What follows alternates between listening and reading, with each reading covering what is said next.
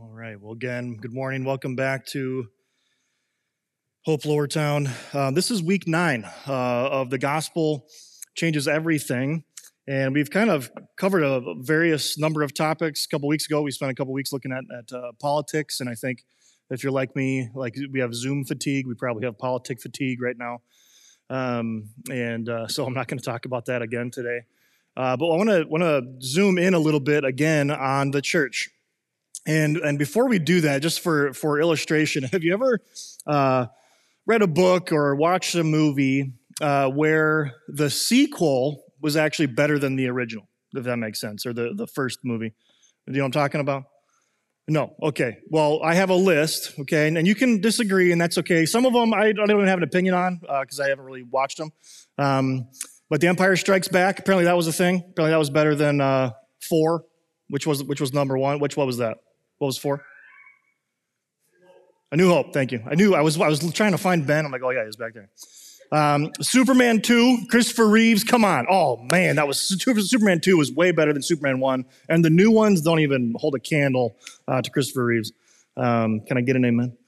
Um, and uh, Terminator 2, of course, Judgment Day, that one was uh, far superior, even just technologically advanced than the first one.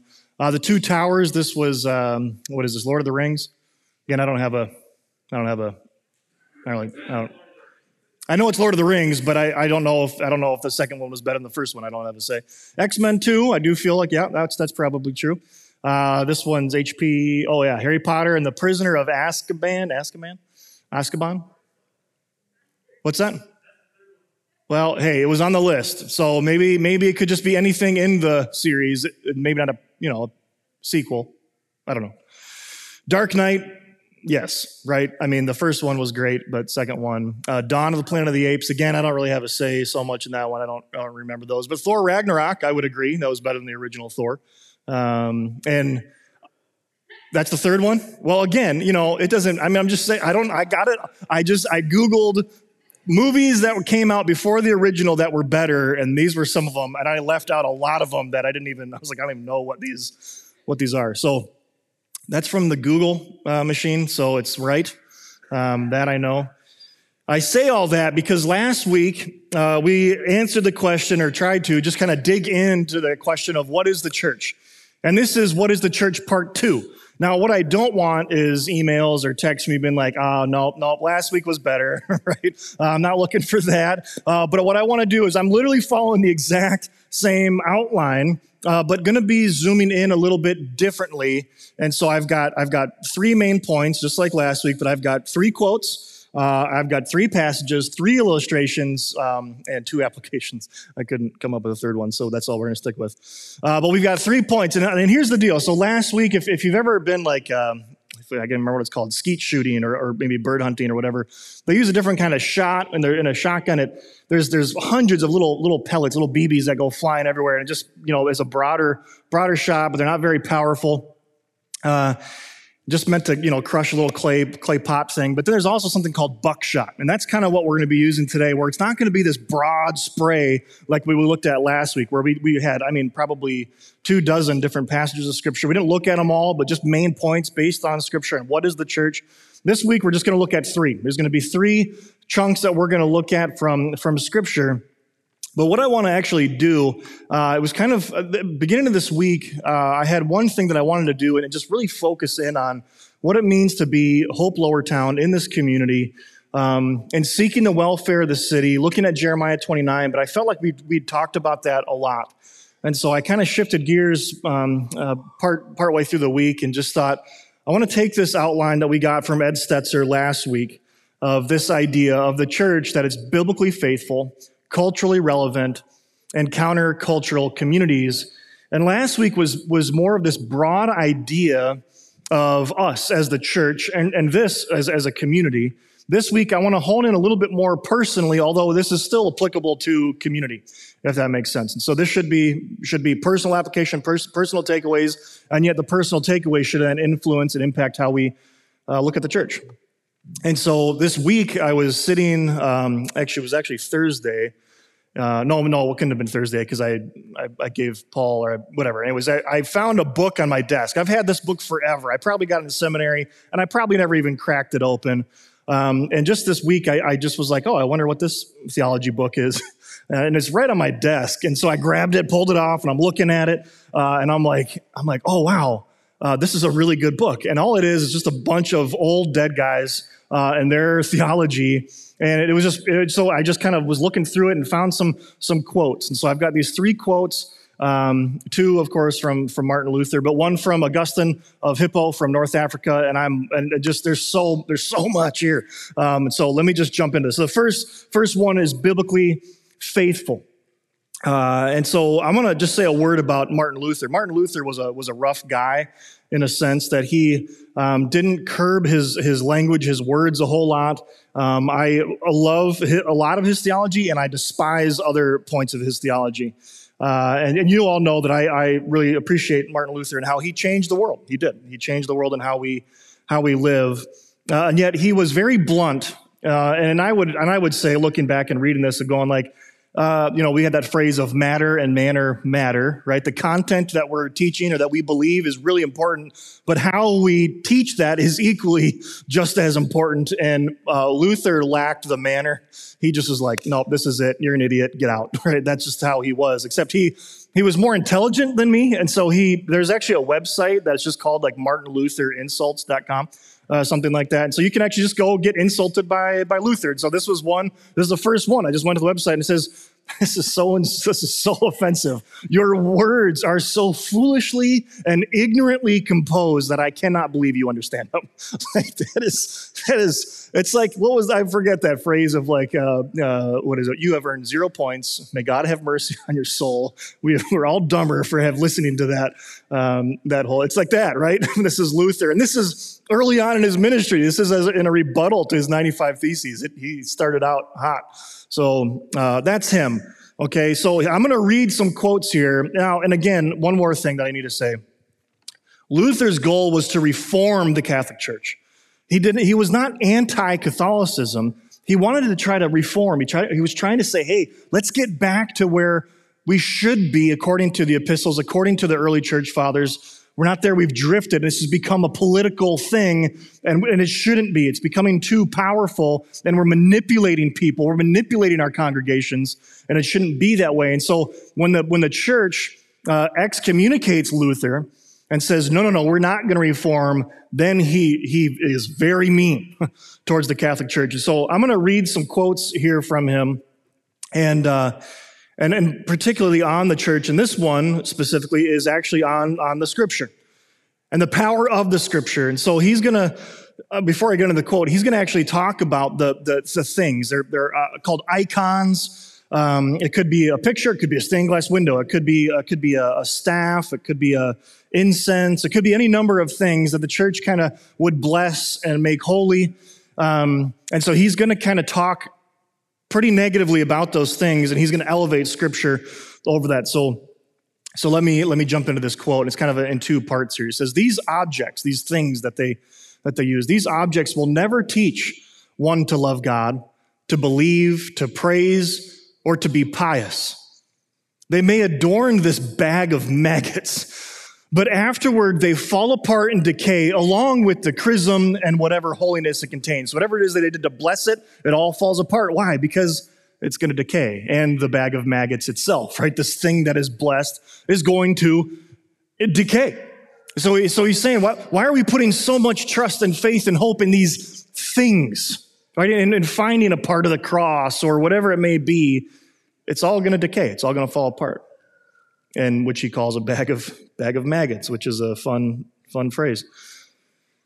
Um, he's going to specifically hone in on Matthew chapter 13 in this quote, which I'm not going to necessarily read his um, uh, exegesis of that passage and explanation of that passage, but it's a parable. And we're going to look at two different parables of Jesus today. And we're going to talk about one here from Luther and one from Augustine in a little bit. So I want to explain parables. I know I mentioned this on our on our podcast and Sunday Rewind when, when we were going through our, our, racial solidarity when we specifically honed in on the Good Samaritan. And so if you've heard this before, sorry, I mean, you're, you're going to hear it again. But this is this is a quick explanation of parables. I go a little bit more in depth in the podcast, but um, this is what this is. Uh, it's not a simile. We know what similes are. You, when you use like or as, Jesus uses similes all the time. The kingdom of God is like fill in the blank, right? It's like a, a, a man who finds a treasure in a field, right? He uses, it's, it's also, parables are also not a metaphor, uh, which he also uses. He says, I am the door, I am the way. Um, he says, I am the bread of life, I am the, I am the vine, and you are the branches. He's not saying, I'm literally a vine, and you are all literally branches. Last night I was watching the, the British baking show uh, with my wife. Fans? Any fans out there? Yeah. Uh, and, uh, and and one of the girls that made it through, she said, I, I she was like, I got I was I got saved literally by the skin on my teeth. And I'm like, I don't think that's not what literally means, right? You can't do that, right? You don't have any skin on your teeth, right? So you can't say literally, okay? It doesn't make any sense, all right? Uh, but we are not literally a door, or Jesus is not all these different things, right? Uh, but he does use that. Another one is hyperbole. And we talk about hyper- hyperbole, it's, it's an obvious uh, on purpose exaggeration of something. Jesus says this when he says the mustard seed is the, is the smallest seed. That wasn't even true of, of when, of where, where he was, but he was trying to make a point. This is a super small seed and it grows into this tree that even birds can land on. Um, I used to do this a lot growing up, uh, which I, man, I look back, I'm like, man, I hope my kids are not like me because um, I was brilliant um, in the sense that my mom would ask me, go clean, go pick up your room. That's what she would say, go pick up your room. And I'd go in my room and I'd play Nintendo for a little while. And then when I heard my mom coming, I would run over to my bed and try to pick it up. Be like, or I'm like, Mom, how can you? I can't pick up my room, right? Um, I could probably venture into hyperbole. I'm not sure, right? So uh, they're here, so hopefully I didn't hear that. I just got to be more, you know, mom, got to be more clear with your language. Pick up your room doesn't make any sense. All right, what is a parable though? Specifically, uh, within the Greek, para and bull, it's, it's just a, a language of to throw alongside of. It's to throw alongside of something else. Augustine, which again we're going to look at a little bit, when he talks about biblical interpretation, he says there's three main points to biblical interpretation. Number one is context. Number two is context. And number three is context. And that's to throw alongside of something else. It's an illustration pointing out something else. And there's, there's usually just one main thing, which normally is, usually almost always is, Jesus explaining what the kingdom of God is and what it's going to be like. And there's usually a massive and major comparison. So with that in mind, there's usually one main point he's trying to make. He's explaining the kingdom of God, but he's making a comparison. So, Matthew chapter 13 verses 4 through 8. I'll have this up on the screen if you want to follow along in your scriptures. Uh, feel free to do so. Uh, reading out of the ESV it says this The same day Jesus went out of the house and sat beside the sea, and a great crowds gathered around him, so that he got into a boat and sat down. Okay, so he wakes up, he goes outside for a nice little stroll, maybe a cup of coffee, and uh, and and then all of a sudden these crowds of people, and he's they're just pushing him into the lake. So he jumps into a boat and he, and he backs up a little bit so that he can preach and talk to the, the people and teach them. And he told them many things in parables, saying, A sower went out to sow. And, and I've preached on this years ago, uh, but most likely Jesus is actually using a vis- visible, actual thing. He's taking something that everybody is, knows, it's common language, and saying, hey, look at that person sowing the seed. You see that? We all know what's happening there. And he says, And as he sowed, some seeds fell along the path, and the birds came and devoured them. Other seeds fell on rocky ground, where they did not have much soil, and they immediately sprang up since they had no depth of soil. But when the sun rose, they were scorched, and since they had no root, they wilted, they uh, withered away. Other seeds fell among thorns, and the thorns grew up and choked them. And other seeds fell on the good soil and produced grain, some 100 fold, some 60, some 30. He who has ears, let him hear. So this is the parable that he's saying. He's saying that this seed, which we're going to find out later, is just the gospel. It's the good news of Jesus that we just throw out. We spread on. We spread it out to everyone that we possibly can, and, as much as we can to come in contact with people. We said, "This is this is Jesus. This is the hope of the world." Right? He died for our sins, and so we share that. And some people are that hard ground. They go, "I don't even. No, I'm done." Other people might show a little bit of interest, but they, there's no depth, and they they get choked out by the sun. And other ones, the thorns, they grow, but then as, as life goes on, just the distractions of the world catches them and chokes them out. and they're not there anymore. And then the other seeds fall on good soil. And so, finishing up here with Luther, he says, There are many who know, who know it in their hearts, but will not profess it openly. Many possess it, but do not believe it or act in it. For the number of those who believe in and act on it is small. The parable of the seed says that three sections of the field received and contained the seed, but only the fourth section, the fine and good soil, bears fruit with patience. Now, anywhere you hear or see such a word preached, believed, confessed, and acted upon, do not doubt that the true Ecclesia Sancta Catholica, that just means Ecclesia is gathered, sanctified, and then Catholic just means universal. So the universal holy church or a holy Christian people must be there, even though there are very few of them. For God's word shall not return void but must possess at least a fourth or a part of the field. And even if there were no other sign than this alone, it would be enough to prove that a holy Christian people must exist there. For God's word cannot be without God's people, and conversely, God's people cannot be without God's word. For who would preach the word and hear it preached if there were no people of God? And what could, uh, or what, sorry, what could and would God's people believe if there were no word of God? One of my favorite lectures that I give every year in class is how did we get our scriptures? To me, it's this beautiful thing that we see that we, we get to read from and to see the validity of it and how over thousands of years, and we've got 40 plus different authors, and we've got over 5,000 of these ancient manuscripts that all line up identically to a 99.9% accuracy over thousands of years blows my mind. And he's saying that if God doesn't reveal himself primarily through the speaking and the teaching of his word and the reading of his word, his written word, how do we even know what we're doing? How do, how do we even know what to do? And how can we be a people of God without his word? And we say this a lot around here this idea of sola scriptura coming out of the Reformation. And again, the scripture in that old stained glass window is the highest thing, it's our highest authority. And by what I, what I mean by that, and I want to explain that. So in our own hearts, is that is there the highest authority?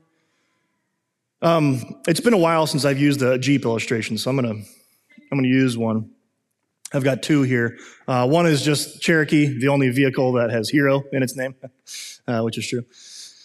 Um, this uh, another, another uh, this is funny. Okay, okay. Say toy, and little baby Yoda's toy. Say yo, yo. Say da, da. You get it? Toy, Yoda. That's a Okay, You get it.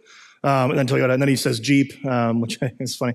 Um, I, the other day, I was driving down the road. This is this is true. I was driving on the road, and I was looking at a, at a Toyota pickup truck, and I was saying to myself, Toyota, Toyota, Toyota, and I realized I pronounced the Y twice. Toy, Yoda. Why do I do that? Toyota. Isn't just Toyota? Toyota? I don't know. I I, I, I don't know. But I, I, everyone says Toyota. There's two Y's, two words, two, toy, Yoda. Anyways, here's the point. This is my, this is my baby, not my baby. This is my Jeep. my, my babies are back there making noise.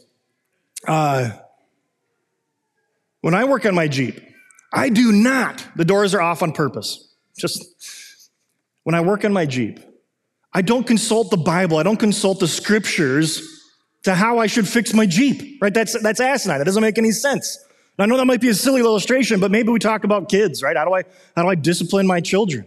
Scripture says a lot of things about how we should be, how should, we should act as parents, how we should discipline and instruct our children, but not necessarily how we should discipline and instruct our children. And so we take biblical principles as our highest authority, but it's not my only authority. And so I can look to other people who have good kids that love Jesus, and I can say, Teach me your ways, oh wise one, because I haven't figured this thing out. Right? And that happens in so many different areas and avenues of our life that we can say, Yes, Scripture, but let's filter everything in our life through that lens of Scripture. Do I want to buy a house? Yes, I want to buy a house. Can I afford this house? No. Well, that goes against biblical principles. Right? Moving on, culturally relevant for the second point Again, another quote here from Luther, not, not looking at a parable, but a passage that if you've been coming to Lower Town for any time, uh, you're very familiar with. So Luther says this. Uh, oh yeah, this is again a, a, kind of defense. He has he has four or five walls. We're just going to look at one of just we gotta we gotta we gotta stop looking at the church this way. and ourselves this way. Let us first assault this first wall. It is an invention, and, he, and this is not. This is actually not an attack on Catholicism. This is just an attack on religion or Christian re- religion in general, even within his own denomination of Lutheranism, uh, which he hated, by the way. Luther Luther did not like the fact that people were calling their churches Lutheran. Um, anyways, it, it's an invention that the Pope, bishop, priests, and monks are called the spiritual estate, while princes, lords, craftsmen, and farmers are called the secular estate. We looked at this a couple weeks ago. This is the idea of the two kingdoms. That things that happen within the church are holy and sanctified and Christ like, and anything that happens outside of the church, be it craftsmen and artists and musicians and whatever, that's, that's secular. And Luther's saying that's not how it is. Why? Why, Luther? Why, why should these not? Why should these be blended now? Why is this that Jesus is king and Lord over all? He says this is a spurious idea. This is a, this is a false idea. And nobody should fear for the following reason. All Christianity truly belong to the spiritual estate. And there is no difference among them apart from their office. Okay, so the little things we do for a paycheck is no different from the things that me, somebody that gets paid to do this, so to, to be a Christian. There's no difference. That's what he's saying. We all have one baptism, one gospel, one faith, and are all alike Christians in that it is baptism, gospel, and faith. Uh, he is a Paedo Baptist or Paedo uh, Christian, so he, he believes in, in, baptizing babies. We're not, we're not there, so I would say it's gospel, faith, and baptism, uh, which alone make us spiritual and a Christian people. We are all consecrated priests, all consecrated priests through, through baptism. As St. Peter says, you are a royal priesthood and a priestly kingdom. 1 Peter 2, 9. I want to look at 1 Peter 2, 9 and 10. And he says this phrase, but you, church, you Gentiles, you all, all ethne are now a chosen race. All of us, no longer just ethnic Israelites, everybody. We are all a chosen race. We are now a royal priesthood, meaning there is what's called the priesthood of the believer.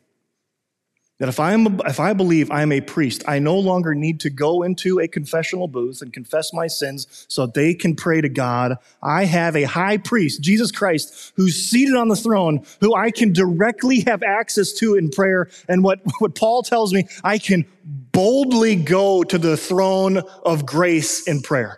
Boldly? Yes, because my high priest is there and because I'm a priest, because he's declared me a priest. You're a chosen race, a royal priesthood, a holy nation, a people of his own possession, that you may proclaim the excellencies of him who called you out of darkness and into his marvelous light. Once you were not a people, but now you are God's people. Once you had not received mercy, but now you have received mercy. In a minute, right, the, right when we're taking communion, we're going to be singing Psalm 150, um, which is written by Martin, not Psalm, the Psalm 150 is written by David, but, um, or Psalm 130, excuse me. And, and, and David, or excuse me, Martin Luther is going to paraphrase this into a new covenant perspective and simply look at this idea uh, that there's something changed here. We once weren't a people, now we are a people. Once we didn't have mercy, now we do have mercy. But in this lyrics, it's going to say, Our shepherd, good and true is he, who has at last his Israel freed from all their sin and sorrows.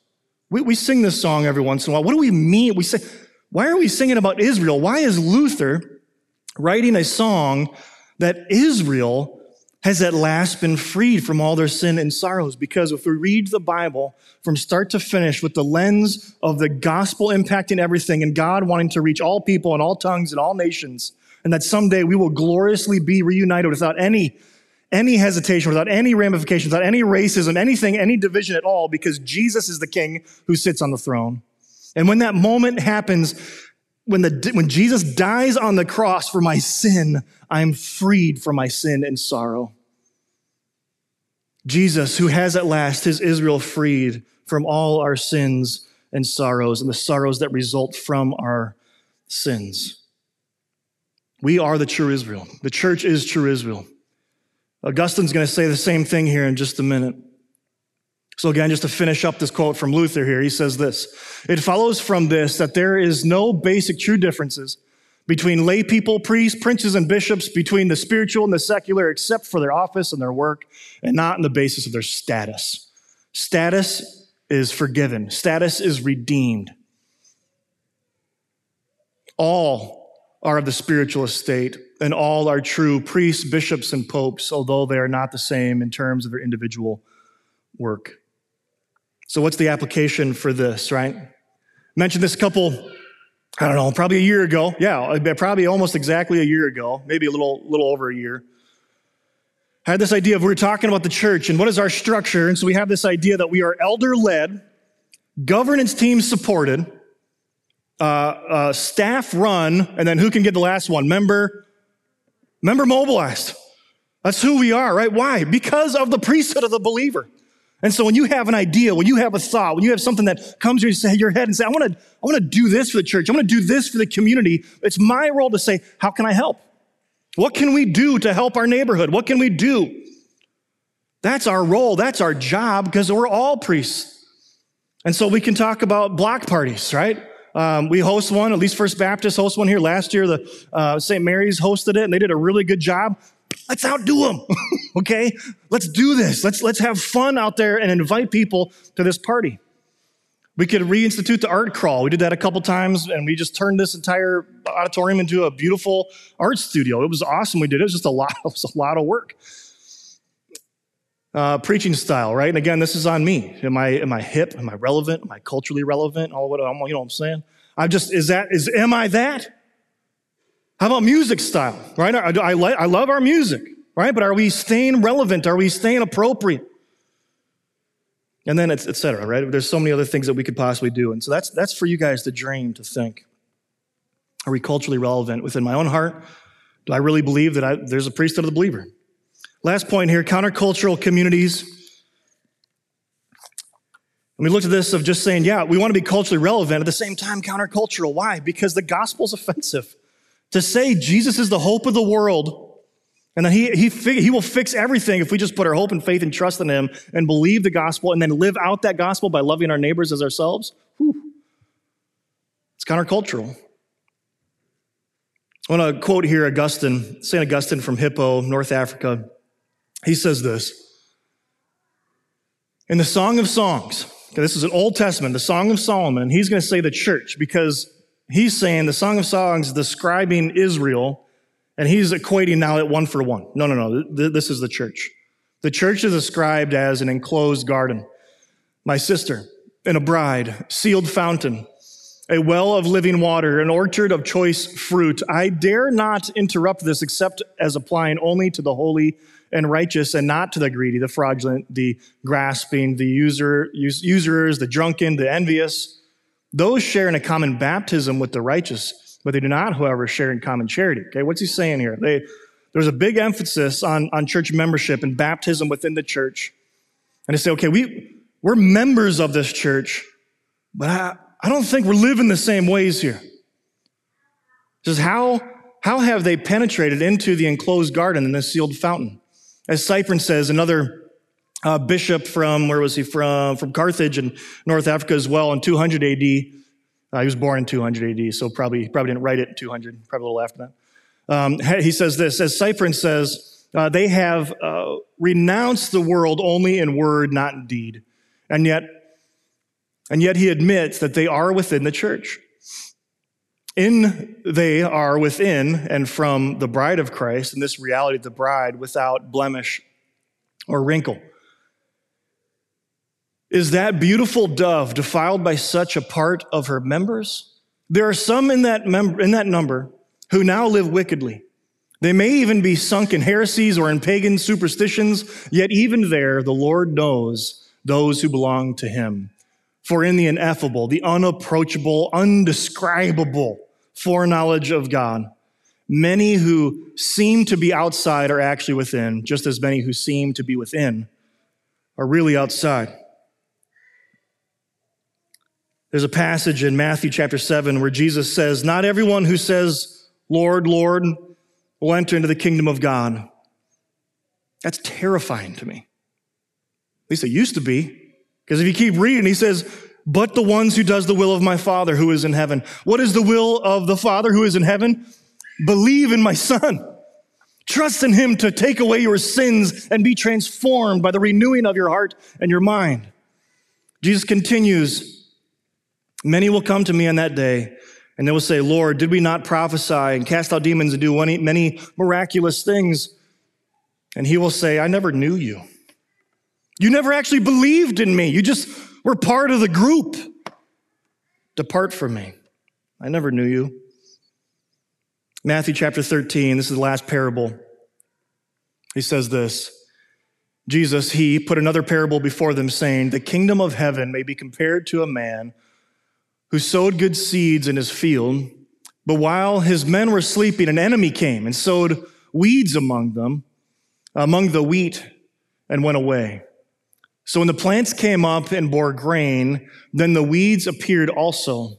And the servants of the master of the house came and said to him, Master, did you not sow good seed in your field? How then does it have weeds?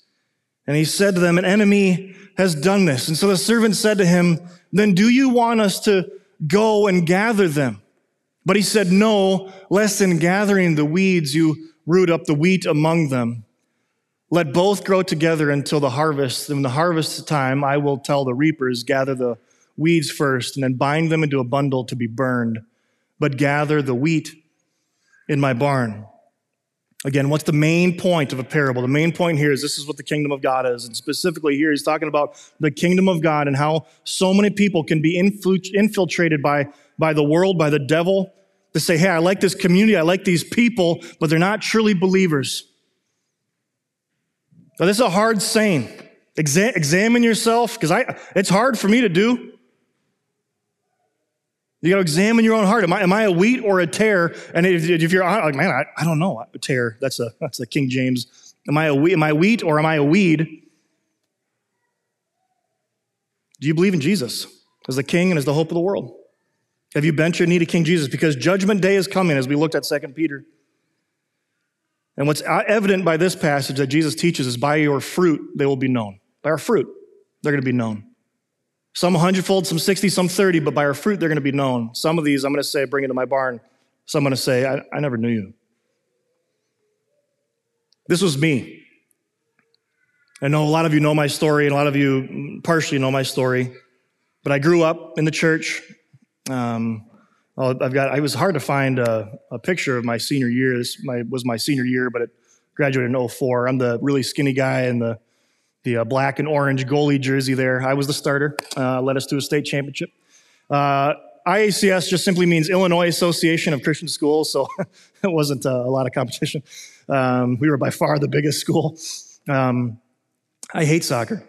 Um, I did not want to play soccer, and my coach, uh, the coach, I don't remember even remember, I don't remember his name. Uh, impacted me very deeply. Um, came to me and said, "Hey, I know you play football would you be willing to play goalie? And I was like, no, no, I'm not doing that. And he was like, no, no, no, really, I think, I think you'd really help.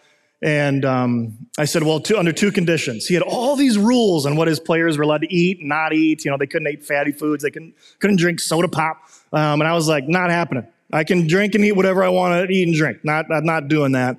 And number, number two is I'm not running.